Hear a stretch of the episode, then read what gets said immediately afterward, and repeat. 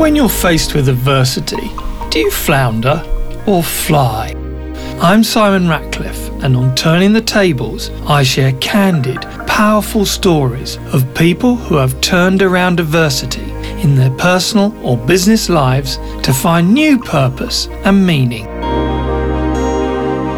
In each episode, I will dig deep to uncover the mindsets that turn adversity into advantage. What happens when you grow up as a child and a woman in the shadow of a hugely successful, driven, figurehead father you love and admire? And when you follow that father into the high octane, high risk, boom and bust world of business. How does this shape you as a person? And what happens when that father you loved and admired is gone? It was also that sense of loss, you know, that like it was like a, an oak tree had just gone. In this week's episode, we delve into the sometimes brutal world of finance, venture capital, and startups. A world of masculine egos, high stress, risk, and reward. I'm delighted to be joined in this episode by Jane Murray, a trained lawyer, investment fund manager, and now CEO of Peacebeam, a startup dedicated to bringing small acts of kindness into our world. We started by talking about Jane's early life and how she got to where she is today.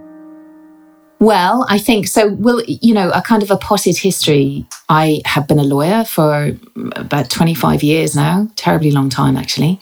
Um, I still actually am. And I started, um, I started out with no particular direction in mind. I think I was quite young when I went to university, and largely because my dad told me to. you know, it was one of those. I was educated. I was actually I was born in England, educated, uh, and uh, in Ireland, and lived there until I was about twenty four. And because of those kind of moves around, I was quite young when I uh, did my A level equivalents, and and I had no sense. Well, I did actually have a sense of what I wanted to do. I wanted to be an artist, but in those days, um, that wasn't really considered a job in Ireland. So, so, um, so I did law, and I'm very grateful that I did actually, in hindsight. And then I came to I came to London with the intention of going to New York, as you know, is as is the want of a lot of Irish people, and, and you know that was kind of the the idea is that you would you, know, you would go on somewhere else, and and America was quite a big draw. So I came to London and I did the New York bar so that I could move to New York. And uh, I never got there. I did the New York bar. I'm, an, I, I'm also an attorney, but I, I, I never went there in the end. And I was working in London as an employment lawyer initially. Um, and my father was very instrumental in my life. He had been very successful in mobile technology. So he was one of the, there was a particular kind of cohort uh, in, in Ireland, actually. It, it, it, a lot of this happened in Ireland in the kind of late 90s. And my dad, I should say, was, was somebody who came from a kind of a farming background in the west of Ireland. He was completely mm. self made, um, a really you know, remarkable character and had this extraordinary vision for, you know, what the world would become from a kind of communications point of view. So he was really instrumental in a lot of the infrastructure that we now, you know, all of our kind of platforms and our apps and all the rest of it um, run on. Originally, he he actually put the cabling, you know, the transatlantic cables that the internet now runs on, and all of that. He was involved in all of that, and then in text messaging, and then in mobile comms, and you know, when 3G licensing came out and all the rest of it. So he made, you know, a great deal. He was very successful in that, made a great deal of money, and he was a born entrepreneur and he wanted to set up a venture capital fund. And uh, so he asked me to join him when I was kind of, I guess, my late 20s. I've been working for quite a while at that stage. And I agreed. And that's what I spent probably, you know, 15 years doing was running, uh, running a venture fund, um, specializing in startups, seed kind of companies. I was going to ask you, what was a childhood like growing up with someone who clearly was so successful and driven and doing such amazing things. How, how did it affect your childhood? Well, I would say, you know, it's, it, it is very hard, I think, to stand, you know, completely outside and objectively about one's own life, really. But I think with the benefit of, you know, age and hindsight, I can say that it was, um, you know, there were elements of it that were just completely nuts, really. And at the same time, it was because of my mum's influence, you know, it was also a very, very stable, very, um, uh, uh, you know, we were very fortunate. We we had this kind of tremendous stability from from my mum, and my dad actually wasn't very present when I was young. Yeah, so he was like always on a plane. I mean, until nearly, literally until like a, a week before he died, he was on a plane. I mean, it was just an extraordinary uh, that's how he was made. Um, and so he wasn't, he was probably, he was present, but as almost like a mythical figure, I think, until, until we were older. So, you know, that creates a lot of, uh, what's the word? There are certain archetypes that go with all of that, mm. uh, ways of relating, I think, to to power, particularly to male power. I think that that's you know that those that sort of setup. And I, you know, I, th- I think it's not an uncommon one, you know, regardless of, you know, relative levels of success. But I think that that was a very, very common experience for people of my generation, you know, I mean, it was just that's how it was. When I was younger, I found it very, very difficult. In what, in what way? Where people have a very high tolerance for risk, you create extremely stressful boom or bust environments. And and they're great when you're in a boom, right? but it's very it's very challenging when you're in a bust and those kind of mentalities as well don't tolerate weakness really so you know it's kind of you you you you have to have that stoic ability to keep going despite the clearly obvious signs right that things aren't great can you sort of point to anything in terms of how, how you've developed as a, as a person that, that relates back to, to yeah that. so i was obviously i was running this fund and, and i'm really on the outside i think that really did seem to be kind of having it all but it came with very intense uh, pressure it also came with a kind of a a phenomenon that is um, associated with kind of family run businesses, right? So nothing is wholly professional and nothing is wholly emotional. So you get that mix. And I also uh, became like a lightning rod for a lot of the kind of resentment and uh, anger that would have been directed towards my father. So you tend to absorb a lot of negativity. And I think that really started to take its toll for me around my kind of mid mid 30s was when I really felt that you know I was I was struggling to reconcile my personal values with kind of what I did in the world.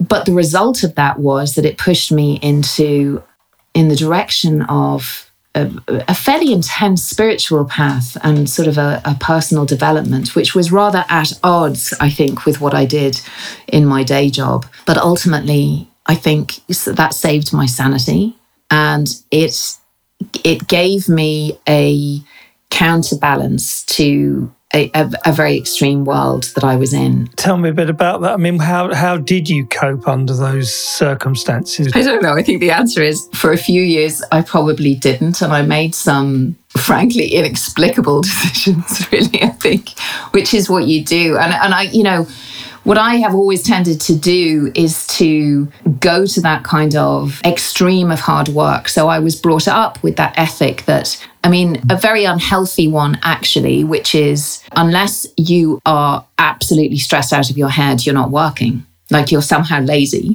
So i was i was very much brought up with that. And again i think that's quite common to people of my generation and from that kind of background. Yeah. I was going to say i think that's pretty much societal view for a lot of lots of people that, that you know that's hence we we all work. You know extreme hours um, businesses expected of people somehow. Where you know and it's such a i mean it's such a delusion because people are really not productive and they are not making good decisions because they're incapable of doing that because we're not designed to work in that way mentally emotionally or physically we're not designed to work in that way so so what i did was i thought it would be a great idea to um, open a french restaurant and uh, and that's what i did as a way because I felt that you know I I needed a creative outlet. I didn't feel that I kind of had a creative outlet, and I had you know if you remember initially I had wanted to be to be an artist. My life would have been very different if I'd taken that route. And and I was always looking for something creative to do, mm. um, but I didn't have anybody to speak to who could counterbalance really my own my own tendencies for that kind of extreme hard work, very high risk profile of things you might do with your time. So, and I look at it now, Simon, and I just think, I mean, uh, uh, what on earth was I thinking? So yeah, I opened I opened a French restaurant which I had for about five years, and it probably was the most instructive learning ground that I have had but it was also it also cost me in terms of health relationships arguably sanity and financially do you think that your decision to do that at the time was somehow or other almost a sort of emotional escape it, absolutely was, and it was also something. It was it was something that my dad had absolutely no interest in. And you know, the thing is, Simon, I I don't have. There is nothing about my life or or you know the things that I have done that I would change. You know, sitting from the position that I'm in now. But it's not right to say that people shouldn't have regrets because I think I think regrets are an absolutely natural and normal part of a well-lived life. I think it's very important to make peace with them. So I've made peace with those decisions that I made, but some of them yeah, I do regret. They weren't, you know, if I think if I'd had me to speak to when I was 35, I perhaps would have done something else than open a restaurant as well as trying to do everything else. So you obviously threw a lot into to the restaurant. What what happened in the end? In the end, well, in the end, I, uh, I, I sold it on. I mean, it was, you know, it was it it was another one of those boom and bust things. You know, sometimes it did really well, and sometimes it was really very difficult. Um, and also, you know, I realized what I really don't have a talent for, and that is management. I am not a good manager. I'm a good leader, but I'm not a good manager. And there is a distinction between the two. And I learned that very painfully when I was running a restaurant. You know, being able to manage people really effectively is a particular skill set um, that most entrepreneurs, in fact, don't have. And it's very common for people to say, oh, I don't really enjoy my job, but, right? And I think, you know, we, we just don't pause enough to consider why we're spending actually, you know, these days, 90% of our time doing things that we really don't enjoy. And then we have long dialogues about, you know, well-being and mental health. I, I, I think if if we if we looked at what we're actually doing um, most of the time and how we're overriding our natural instinct for things, that would be much more instructive for us. And I think that that taught me because I mean, part of the keeping that restaurant going was that kind of bloody mindedness that goes with, okay, I really don't like any of this, but I'm just going to keep doing it because that's what you do. Okay, so so you sold the restaurant on. What what did you sort of learn from that experience that you then took on into to the next thing you did? I think probably actually what I learned from that was humility and um, and compassion. Uh, really for myself because I think these things, you know, we must be able to feel them for ourselves initially. And I understood as well what humility actually means in a real sense. Because I think, again, in our culture, we think we associate words like humility or indeed kindness with weakness. And we think, you know, the to be to be kind of humble means to be to be weak and and, and somehow therefore not capable of competing in this very high octane rugged individualism that is the the kind of the prevailing norm. And i think it was it was the first time that i understood that humility is a recognition of oneself as you actually are. You know that's what humility means is really understanding yourself as you are. You know seeing yourself warts and all, as Oliver Cromwell would say. And that, and and being able to accept all of those. So so some of the the kind of decisions um, that I made during that time um, even the overall decision, and having to accept at the end of that um, cycle that it, you know, I had made a really bad decision doing that. It had impacted every single area of my life. And, and I was totally responsible for the consequences of that. And there were events in my personal life as well that were very, very difficult. And then, you know, we'd had the the the crash in 2008 um, from you know which impacted absolutely every aspect of everybody's life one way or another and again it's only with the benefit of you know 11 years of hindsight or whatever it is that we can see that so that began a cycle within the the fund of some decisions that you know it, it sort of almost inevitably led to a dramatic decline in that and that was happening over a period of a few years. And then my dad died just very, very suddenly in 2015. Mm.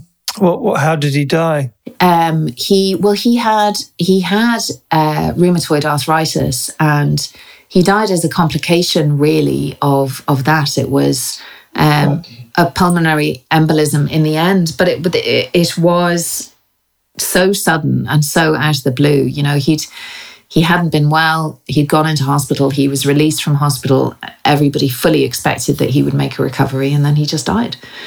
And that was so. So literally within the space of about ten days, we had gone from one way of being and one sense of identity to absolutely nothing. It was like it was like a kind of a scorched earth, and and I, you know, that th- they were even apart from the actual kind of practicalities of what was happening, it was also that sense of loss, you know, that like it was like a, an oak tree had just gone. How did it impact you personally? Well, it, I mean, in, in every conceivable way. So, you know, my livelihood, my kind of sense of identity, mm. this person who had always been very, you know, sort of present in my life and like, and kind of like a, a, a I don't know, like a compass, um, had gone. And, and then I had to deal with the aftermath of all of that collapse, which was extremely unpleasant. But having said that, you know, the, I mean, there is a period of time there, there's maybe about six months that I just really, it's very difficult to kind of pick anything out of. It was just, it's like a, you, you know, you literally are putting one foot in front of the other and you're just dealing with things. Uh, so that was late 2015 that that happened. And then in the middle of 2016, we had the Brexit vote in the UK, and then the beginning of the what turned out to be the Trump election cycle in the US. And I think that interestingly, that that that sort of external shock woke me up out of the shock that I had experienced, you know, in the with the death of um, with the death of my dad and everything that had to be dealt with. And I really, it's for some reasons that I can't really account for now, it, it, it totally crystallized for me that sense that had been growing of the importance of reconciling those two kind of um, opposites in me, that kind of world of chaos and the world of order, and expressing that in in a way where that was completely in line with the with my own personal values digging into that a bit further. So, when you talk about sense of order, what what did that mean to you? What how did that manifest for you? Well, I think on one level, I think it, you know initially in my life, you, you know, being a being a lawyer and having the kind of order of that profession and a way of viewing the world was how I would have described that. But over the years, that evolved into a sense of the order that we create through our intentions and through the small acts in our life that are actually what determine the course of our lives, that that weave the, the overall tapestry. And for me, all the way through my life, you know, against this very dramatic backdrop, I've always been overwhelmed really by the impact of small acts of kindness, of service, of love, that and and their immense power, you know, the immense power to change trajectory, to change minds, to soften hearts, to, and I guess maybe, you know, it was against because it was against that, you know, rather savage backdrop of a very corporate world, a very masculine world, a very individualistic and self-centered world that you know perhaps you could see i could see that with such clarity.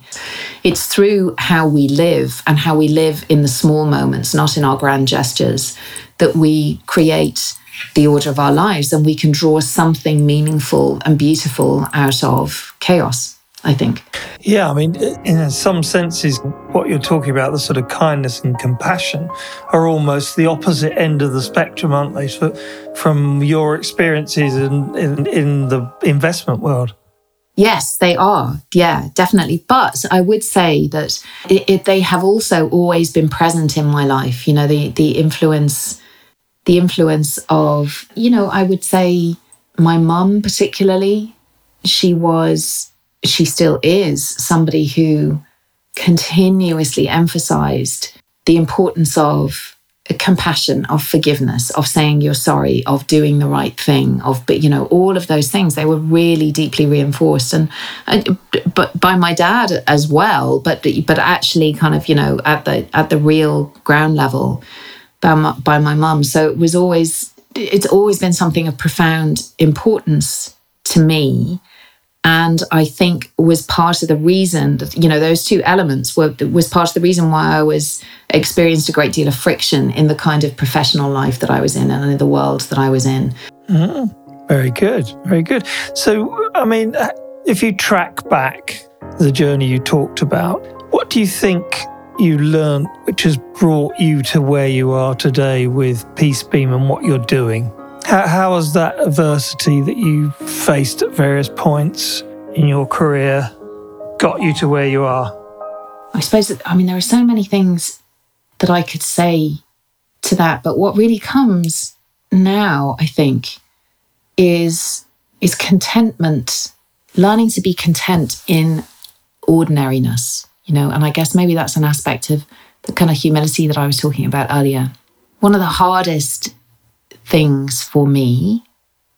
Living you know with it in the background with all of that kind of drama and you know excitement and high octane kind of going on in the background is that i was completely incapable of being content um being in my ordinariness you know and i think and i think that that is one of i think of all of the things that face us as a kind of crises um globally, I think our inability to be ordinary is is is one of the biggest ones. I think I think that that is at the root of our environmental crisis, right? That we, you know, we we we that needs to to to have more, to strive more, to produce more, to be more, to be, you know, it's that that endless movement forward. But you know, the ordinariness of of our lives those small moments, right? The beauty that's in, I don't know, a, you know, a loving glance or a kind word, right? That that is your life, right? That's what it's made up mm. of. Mm. Um, and I think I think if I have taken anything from all of the kind of adversity and and the experiences that I've had is to deeply value that, you know, just the ordinary moments of your day because that's where your living is. I'm thinking there must be many people in, uh, particularly in the business world that you've been dealing with, who at the back of their mind feel feels exactly the same as you do, but perhaps hasn't been able to articulate it or, or allow themselves to bring it into their consciousness. What would your advice to them be? I, you know, it's always the same. It's just start with the small acts. Just start by introducing something really tiny into your day and make it a practice. Like just decide that on your commute in the morning that you're going to not look at your device, that you're going to look after out of the train window and notice. Sort of everyday things, really. Decide that instead of criticizing yourself every time you think you should have worked harder or anything, that you're you're that you're not. Like it's those really small, really simple things. You start to build almost like a muscle of possibility in yourself. Especially, I think, as you get a bit older, you know, into your kind of 40s and 50s, where you're already quite tired, right? Most people have had like a lot of living behind them at that stage. the idea of kind of ripping it all up and starting again is really it's very overwhelming. It's very it's very hard. And i think that that's where we can become very dispirited and we can look at our we can look at our lives with tremendous dissatisfaction. But i think to to to to start to remake one's life you have to start really again just in the ordinariness of it you know? If you're used to having crosswords with somebody all the time make a decision that you know on one day that you're not and just see what opens up in that space. That's where real change can start to happen in those in those small moments. So we should just track back and, and tell people exactly what uh, peace beam is. So what we do is that we produce um, short guided meditations which are known as peace beams And the idea of those meditations is that quickly, in five minutes, you can get yourself in a very stressful part of your day into a coherent state of heart and breath rhythm that we will then be able to activate those feelings uh, that are latent in all of us and we just need them to be activated and to be reminded of them. Those feelings of connection of compassion and of kindness and then the peace beam part of it is that we actually invite you then to make that energy available to everybody you meet during the day. If we if we can master small acts of kindness in the ordinary moments of every day, that's the most powerful way that we have of changing the world that we live in. Peace Beam is available on uh, a number of different apps. We were originally going to build our own app, but then we, you know, then we had that thought of does the world need another app? And I think the answer is no. Um, so we're available on other apps. We're available on Insight Timer and on Meditation Studio, and we're also available. We produce our Peace Beams via um, audiobook, so we're available on Audible and Nook and all kinds of outlets. So that's been a really interesting discussion, Jane. Thank you so much for giving us your time. Oh, thank you so much. It's really lovely to speak to you. Brilliant. Thanks, Jane. Thanks. So, what can we take away and learn from this episode? I felt Jane's points about not listening to our instinct and making choices driven by expectation and societal pressure is really supported by some of the latest neuroscience behind gut feelings. The gut actually communicates through neuropeptides that release serotonin into the brain. So, literally, the gut communicates with the brain. So, perhaps trusting your instinct is very real and something we should do more often. So, next time you have a gut instinct, trust it, go with it, and see where it takes you.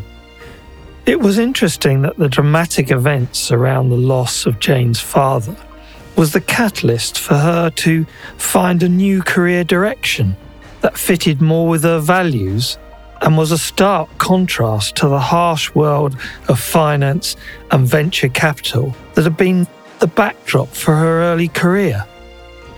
Finally, I thought Jane very powerfully talked about small acts and how small acts and small steps can incrementally achieve great things in your personal life or in the world. Her new business, Peacebeam, is a great example of how that might help to build a better world for us all to live in. Thank you for listening to this episode of Turning the Tables. If you enjoyed the podcast, please subscribe and be sure to listen out for the next episode, where I again will be exploring with my guests how they turned adversity into advantage. See you next time. Go safely.